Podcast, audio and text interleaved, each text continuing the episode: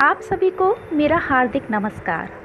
सर्वप्रथम मैं आपका धन्यवाद करना चाहूँगी कि आपने मेरे पहले एपिसोड, कोशिश एक उम्मीद को सुना व सराहा। आज मैं आपके समक्ष फिर उपस्थित हूँ एंकर डॉट एफ़ पर एक नए एपिसोड के साथ, जिसका विषय है खुशी एक संजीवनी। आप सभी ने महसूस किया होगा कि लोगों का जीवन काल समय के साथ सिमट रहा है। पहले के लोग दीर्घायु हुआ करते थे। इसके पीछे एक वैज्ञानिक तथ्य है।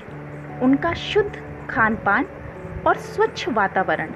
और इसी के साथ साथ इसका एक मनोवैज्ञानिक आधार भी है। उनका प्रसन्नचित मन। प्रसन्नता अर्थात खुशी। सुनने में कितना छोटा सा शब्द है खुशी। परंतु दो अक्षर का यह शब्द जीवन के मायने बदल सकता है। आखिर खुशी है क्या और कहाँ मिलती है? बहुत ही अजीब सी बात है कि जीवन की शुरुआत से अंत तक हम इतनी मेहनत करते हैं।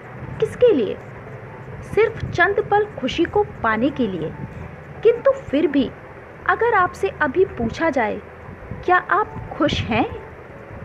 तो आप क्षण भर के लिए मौन होकर सोचने लगेंगे और इस प्रश्न का उत्तर भी खुशी के साथ नहीं दे पाएँगे। आखिर ऐसा क्यों है? दोस्तों, ऐसा इसीलिए है कि जब भी हम इस प्रश्न का उत्तर खोजते हैं तो हम सबसे पहले अपने जीवन में व्याप्त कमियों पर विचार करते हैं। जैसे एक छोटा सा उदाहरण ही ले लीजिए। अगर कोई विद्यार्थी जो दसवीं का छात्र है, सत्तर प्रतिशत अंक लाता है तो वह सत्तर प्रतिशत की खुशी नहीं मनाता। अपितु अस्सी का गम मनाता है। जो अस्सी लेकर आता है, वो नब्बे के लिए रोता है, और जो नब्बे लेकर आता है, वो निन्यानवे के लिए रोता है।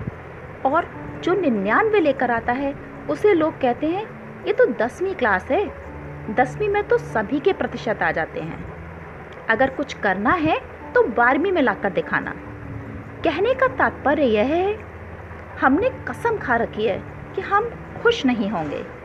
अपितु जीवन में क्या नहीं पाया, इस पर चर्चा करके मन को सदैव कुंठित करते रहेंगे। मेरा मन करता है कि काश एक खुशी मापने का यंत्र होता तो कितना मज़ा आता। जिस प्रकार डॉक्टर हीमोग्लोबिन की मात्रा को शरीर में बताते हैं, उसी प्रकार बताया जाता कि आपके अंदर प्रसन्नता की मात्रा क्या है।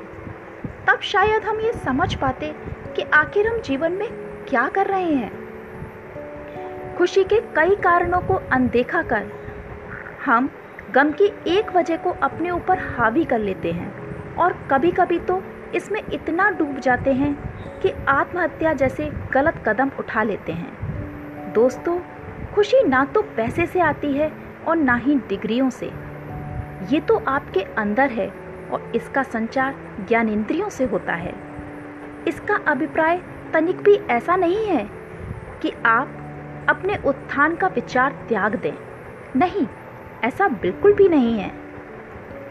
इंसान को हमेशा आगे बढ़ने का प्रयास करना चाहिए। लेकिन सच मानिए, अगर यही प्रयास आप माथे पर बल के साथ नहीं अपितु तो होठों पर मुस्कुराहट के साथ करेंगे तो इसका प्रभाव थोड़ा भी कम नहीं होगा। मैं ये नहीं कहती कि मुस्कुराने से आपका प्रतिशत बढ़ जाएगा या आपकी नौकरी में काम का दबाव कम हो जाएगा। परंतु इतना भरोसा दिला सकती हूँ कि इससे इसका दर्द आपको ज़रूर कम महसूस होगा और आपके अंदर एक ऊर्जा का संचार होगा जो आपको हर कार्य क्षेत्र में प्रगति के पथ पर अग्रसर करेगा। वैसे भी एक मशहूर फ़िल्म का संवाद है कि जियो और खुलकर मुस्कुराओ। क्या पता कल हो ना हो। आपके पास खुश होने की कितनी वजह हैं? मुस्कुराओ क्योंकि आप मानव योनि में हो।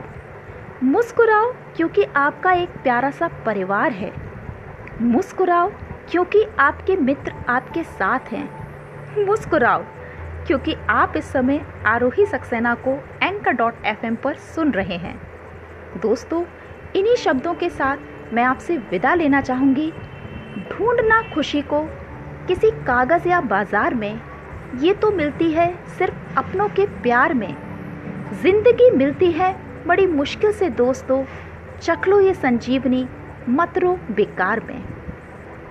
इसी के साथ मैं आपसे विदा लेती हूँ और इसी आशा के साथ कि ज़िंदगी को बड़ा बनाइए, सिर्फ़ लंबा नहीं। आपसे फिर मिलते हैं। अगले मंगलवार को हैप्पी ट्यूसडे के एक नए एपिसोड में। तब तक आपसे वादा चाहूँगी कि कीप स्माइलिंग धन्यवाद।